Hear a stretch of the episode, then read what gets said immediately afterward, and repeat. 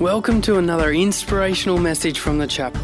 We pray this message encourages and inspires you. If you would like any more information, check out our website, thechapelcollective.com.au. Uh, wherever you are in all locations this morning, we are going to read from five, the fifth chapter of Galatians um, and verse 22 and uh, it's going to come up on the screen. And I would ask that wherever you are, whether you're at home, whether you're in a, um, a campus this morning, or whether you're here in the room, that you would read this out loud. You might say, Bron, we don't really do that. I would say, we are going to this morning. And you might say, Kerry Pollard, I see. You might say, we don't do that in Gyra. We're going to this morning. So Galatians chapter 5, verse 22 says this. Uh, and it's coming up on the screen in five, four, three, two, one. But the Holy Spirit, oh, one, two, three. But the Holy Spirit produces this kind of fruit in our lives love, joy, peace, patience, kindness, goodness, faithfulness, gentleness, and self-control. There is no law against these things. I'm going to speak to you this morning on the topic of love and joy. Love and joy. In his most famous sermon, Jesus on the Mount, and not a mount. He wasn't like preaching from a steed or anything, but he, he preached about the fact that you can identify people by their actions. And I want to remind you this morning that there is fruit being produced from your life, whether it's intentional or unintentional. You are intentionally cultivating fruit in your life or you are unintentionally cultivating a different kind of fruit in your life. Jesus said that grapes don't come from thorn bushes and figs don't come from thistles. I love that. The fruit's so Middle Eastern. Uh, grapes and figs. Um, but he said that that, in fact, a, a, a tree or a plant will produce after its own kind. And Paul goes on in that chapter to expand on the fact that the Holy Spirit, who you receive when you decide to make Jesus Christ your Lord and Savior, when you say, I don't want to go my way anymore, but I want to go your way, the Holy Spirit comes and lives in you to will and to work according to His good purpose. And when He does that, He's producing fruit in your life. Now, this concept of fruit being produced from you is perhaps not unfamiliar. You might have heard the phrase before, the, the fruit of my loins. You might use that phrase when referring to your children, but if you have a teenager, they throw up a little bit in their mouth every time you say it. fruit of my loins. The, the, the, fact is that fruit of our loins. Now, if we believed in the stork, we'd believe that a gift is given to us when a baby comes. But we don't. I'm sorry if I'm blowing any lids off here this morning, but we don't believe in the stork. We believe that our babies come from a union. If I'm to be really plain, Isabella, Lachlan, and Kate come from the fruit of Darren's and my loins. Now, some of you are like, please stop saying loins. And some of you are, yeah, yeah, that makes sense. It's a union with Christ and the Holy Spirit that produces fruit in our lives. Now, I understand all your reactions. Some of, yep, makes sense. Some of you are like, and others of you are like, but regardless, we, we get this concept. A gift is given, but fruit is produced. Love, joy, peace, patience, kindness, goodness, faithfulness, gentleness, and self-control are fruits that the Holy Spirit produces in our lives. They come from God. They're outworked in us and then they're outworked into the world around us. From God, in us, and outworked.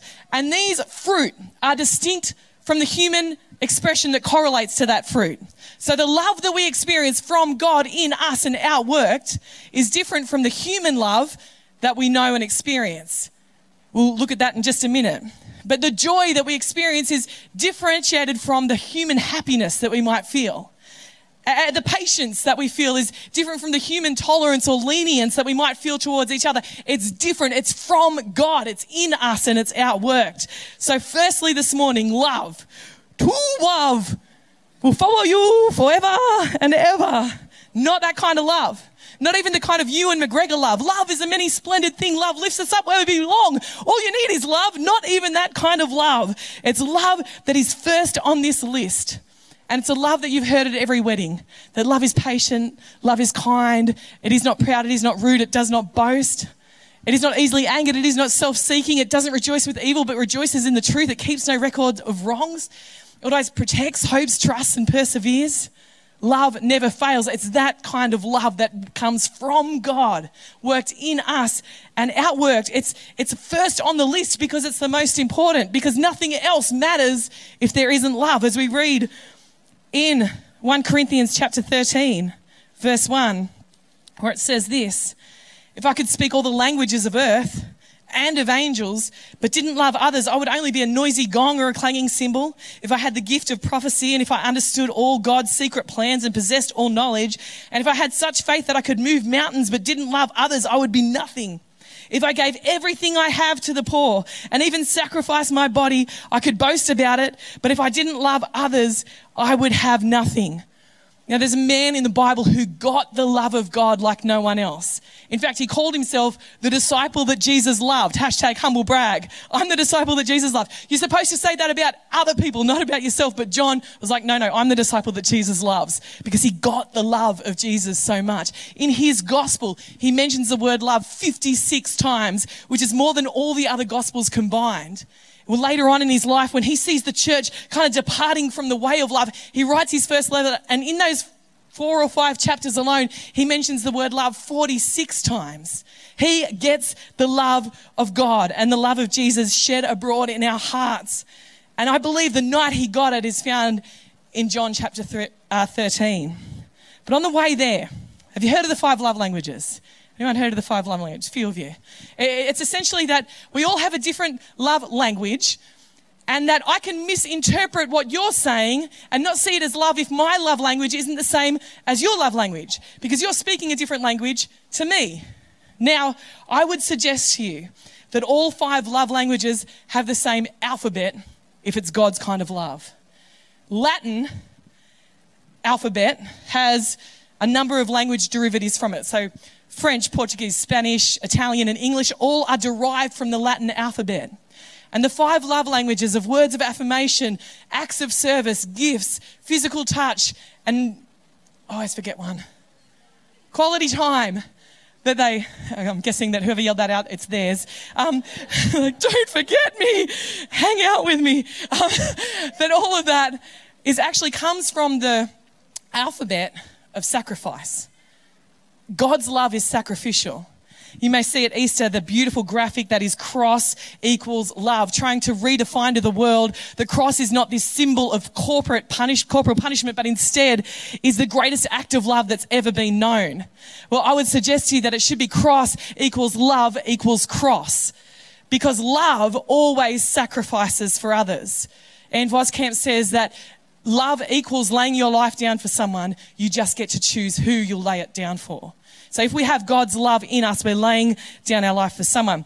Let's go to this passage, John chapter 13, verse 1. It says this Before the Passover celebration, Jesus knew that his hour had come to leave this world and return to his Father.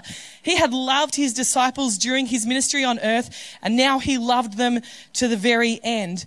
Another version says he now showed them the full extent of his love. How did he do that? Verse 3 Jesus knew that the Father had given him authority over everything and that he had come from God and would return to God. So he got up from the table, took off his robe, wrapped a towel around his waist, and poured water into a basin, then began to wash the disciples' feet, drying them with the towel he had around them.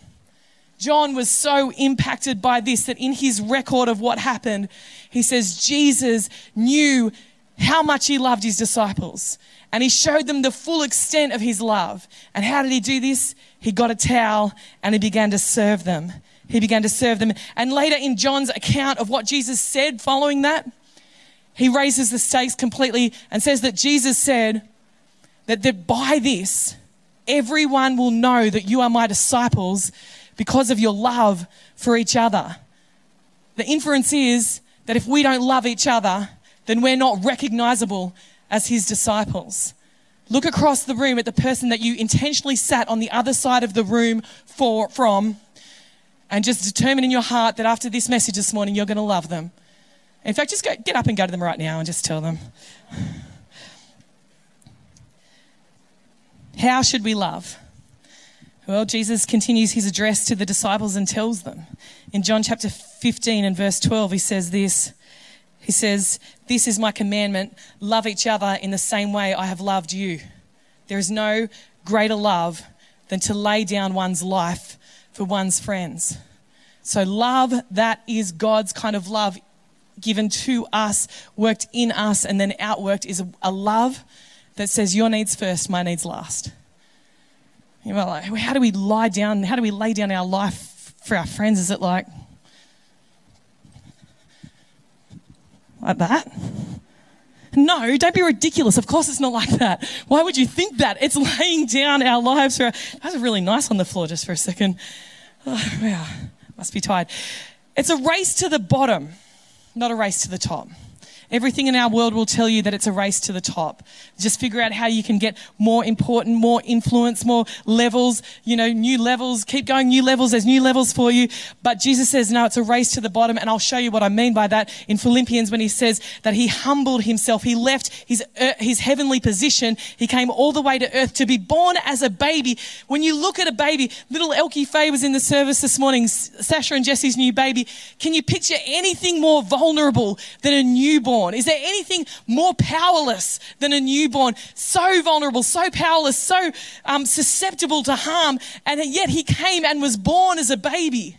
And not, didn't stop there, but grew in our world, in our dusty, messed up world that, that where so much is happening. And if you think you were horrified this morning, just remember there's nothing new under the sun. That was all going on and more back in Jesus' day as well. And, and so he grew up in the midst of that. And then condescended to die a criminal's death on a cross. He was a person who laid down his life and he says, I want you to do the same. I want you to race to the bottom just like I do. I don't want you to love and look out for the people who, who you love the most and, and only spend time with them. I want you to walk into a room and figure out who you can serve. And in doing that, that is how you will love each other. So, how should we love? We love by laying down our life. Bob Goff says, Love does. Love does. It does something. Who should we love? Everybody. Thanks, Bob Goff. When should we love? Always. Thanks, Bob Goff and Trish. We love everybody always, and we do it by doing. We love by doing. That is the kind of love that Jesus once worked in us, from Him in us, and outworked. Secondly, joy. Joy, joy, joy down in my heart. It's more than we think, joy. You see, I like to laugh, I like to joke a lot. It's my mission in life to make board meetings fun. I, I, love just mucking around and having fun. I don't know if it was an insult or a compliment when someone, I was laughing at someone and, and someone else came up and the person that I was laughing at said to the person that had just come up, it's like Bron's laughing at my jokes and the person was like, Bron, she'll laugh at anything. And I was like, hey, true. Thank you. And uh, so I love to laugh, but, but the joy that we're talking about is more than just being a laughy person. It's, it's much more than that. In fact, there was a song, um, you might remember it um, The joy of the Lord is my strength. The joy of the Lord is my strength.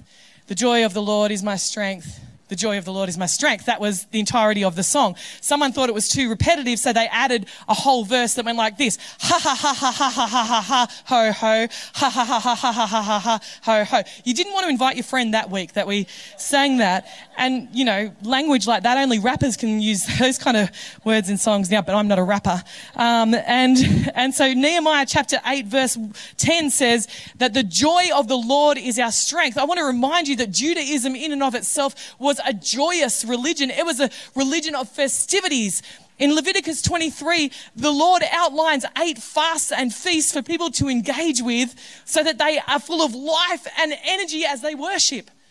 Does anyone want to bring back fasting as part of our worship? Feasting. Anyone want to bring back feasting? Yes. Okay. Me too feasting. None of this canapé business, people. It's a long table, okay, full of banquets that, that we would feast.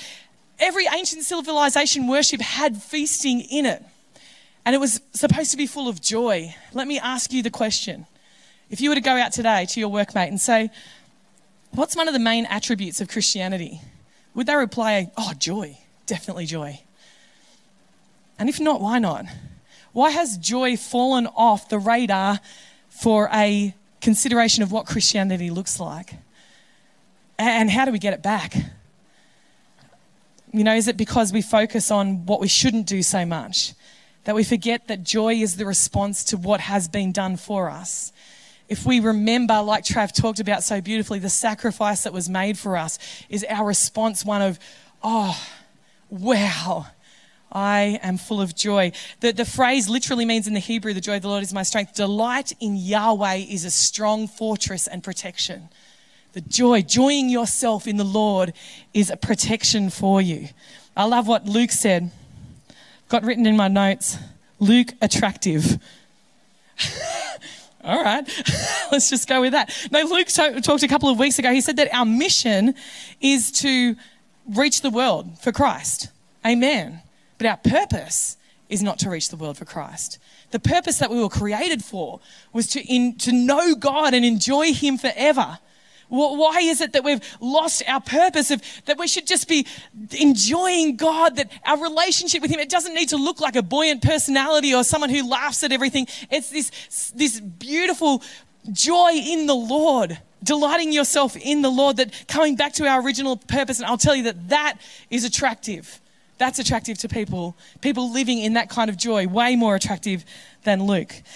Secondly, what does joy look like? It doesn't look like joy from inside out. You don't have to skip and laugh to be joyful. You might laugh, but, but you don't have to. A scholar writes that joy is simply choosing whether you stand under the sun or under the shadow. What will you decide? Uh, as Phil Dunphy said, when life gives you lemonade, make lemons. Lemons be all like, what? I think I got the quote wrong. um, you choose whether you stand in the sun. It's, it's really funny when you hear Phil Dunphy say it. I don't, uh, yeah. So you choose whether you stand in the sun or in the shadow. We've all got stuff dealt to us in life. We really do. And, and sometimes you feel like you can't actually step out of the shadow. But the point is that when the time comes that you do feel the choice, and you feel empowered to make a choice, which one are you going to choose? Are you going to choose to stand in the sun or are you going to ch- choose to stand in the shadow? As one psychologist said to me, you can't control the birds that fly over your head, but you can control which ones you make a nest for and let nest. So, love, which is this powerful thing worked in us and then outworked by laying down our lives. And then joy, which is a choice that we make to continually choose to rejoice. So are they nature or are they nurture? You might know this question nature or nurture?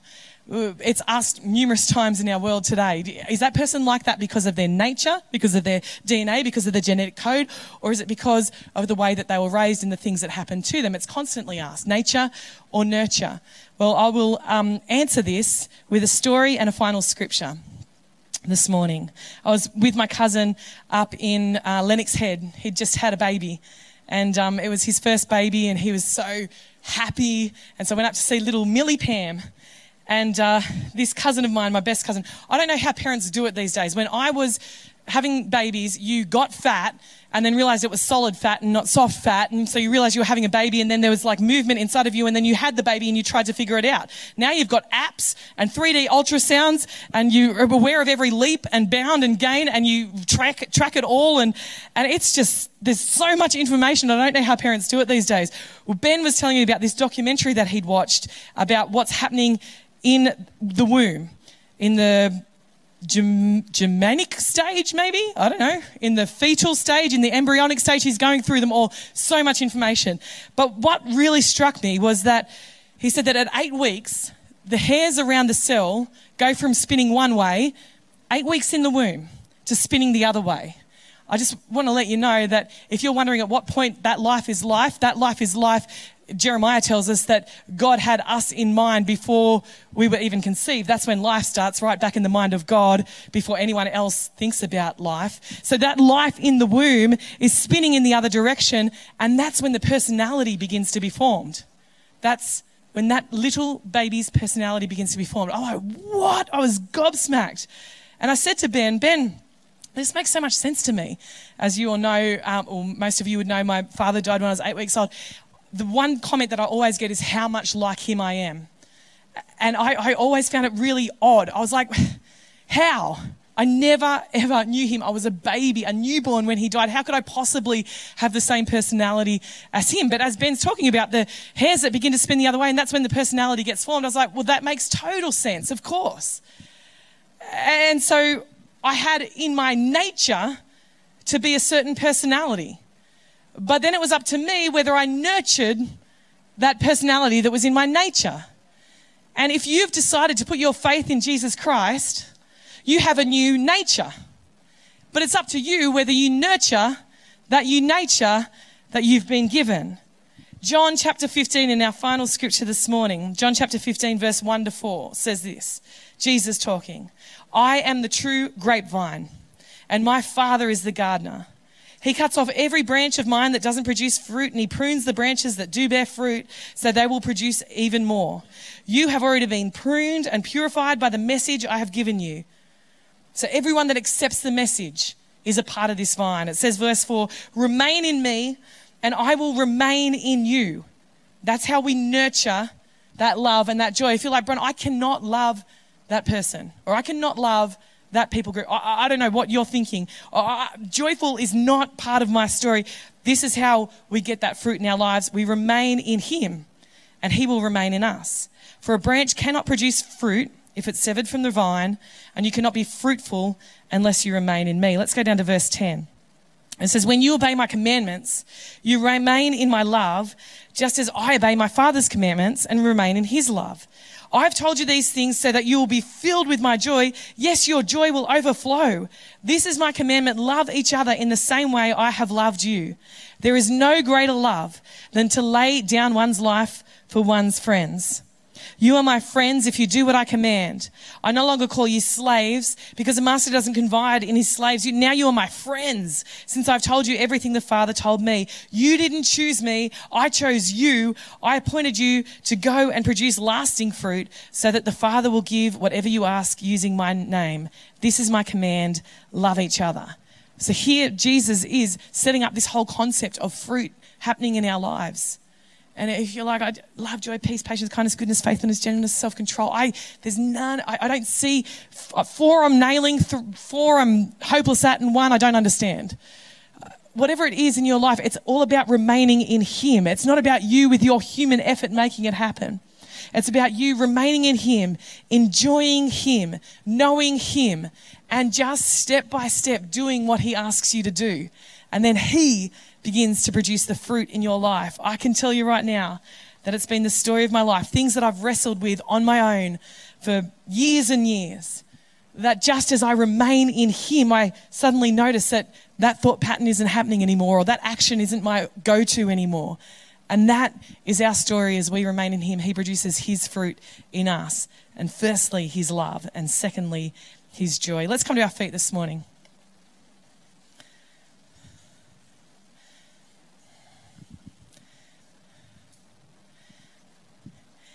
Maybe this morning you are someone who thinking, was thinking that you needed to have these attributes before you could come to God. Maybe you thought, I can't possibly come to God because I'm not a loving person. I'm not a joyful person. I have no patience. I have no peace. I have no kindness. There's nothing like that in me. And when I get that in me, that's when I'll come to God and that's when I'll start following Him. Without realizing that actually what He wants is you to come just as you are filth, dirt, messed up, broken and He wants you to commit yourself to Him so that then He can fill you with His Holy Spirit and begin to work in you what He wants to work through you. So this morning, I wonder if we could please close our eyes wherever you are. If you're at home, if you're in another location, if you're here in the room, if you could close your eyes. One, because we want to give people privacy, and two, because we want to block out distractions in this moment. If you're someone who has decided to follow Jesus, and you're following Him with your life, I would ask you to be praying in this moment for anyone who might be in that valley of decision right now, who might be feeling the Lord knock on the door of their heart. And I would ask that you would pray for them that they might open it and invite Him in. So if you could be praying if you already know Jesus. So, to those of you who don't yet know Jesus, I want to ask you this question Do you just want to come as you are this morning and say, Nothing of myself I can possibly bring. Because before you, God, what is it? Where you would say, I definitely understand that there is some kind of rift between God and I. We are not this free flowing relationship. Or maybe you're like, you know what? I think I know God, but I'm just really worried about the next life. And I have no assurance that I'm right with God and, and that actually in the next life I'll be right with Him as well. Well, if you fall into any of those categories, this morning I want to ask you a question. do you want to follow Jesus? Do you want to stop going your own way? Follow Jesus, put all your trust in Him, trust in what He's done, and make Him the Lord of your life. If that's you this morning, every location, every lounge room, and here in the room as well, on count of three, if you want to raise your hand, I would love to pray for you. Awesome. Straight, straight out. That's awesome. Great decision. I'm going to still count to three. One, two, three. Is there anyone else here this morning? It's like, yep, that's me. I fall into that category. Maybe you're in a location, maybe you're at home and you're raising your hand. That's awesome. I, I obviously don't see you, but God sees you. Is there anyone else in the room that's like, yep, that's me. I want to make that decision? Awesome. You can put your hand down. Thank you so much. That's a great decision. I'm going to pray this morning. And after I pray, if you could say amen, which simply means yes, I agree. Lord, this morning we surrender our lives to you. Lord, this morning, Lord, we say we've had enough of going our own way. It hasn't worked or whatever it's felt like. Uh, I know there's something missing. And Lord, this morning I surrender my whole life to you. I give my life to you. I want to follow Jesus. I want to follow him all the days of my life. I put my trust in what you did on the cross, Lord Jesus, to make me right with God. And Lord, I just surrender to you in Jesus' name. let's say together, in Jesus' name, amen. Amen. Amen. Can we celebrate with people that made this decision, believing for people at home in other locations and definitely here in the room as well? Hey again, thanks so much for joining us on this podcast. Whether you are new and exploring your faith or a follower of Jesus, there's a next step for you. There is always room to grow, more to be done, destiny to be pursued, and people to be reached. So, what's your next step? To find out, head over to thechapelcollective.com.au. And thanks again for listening.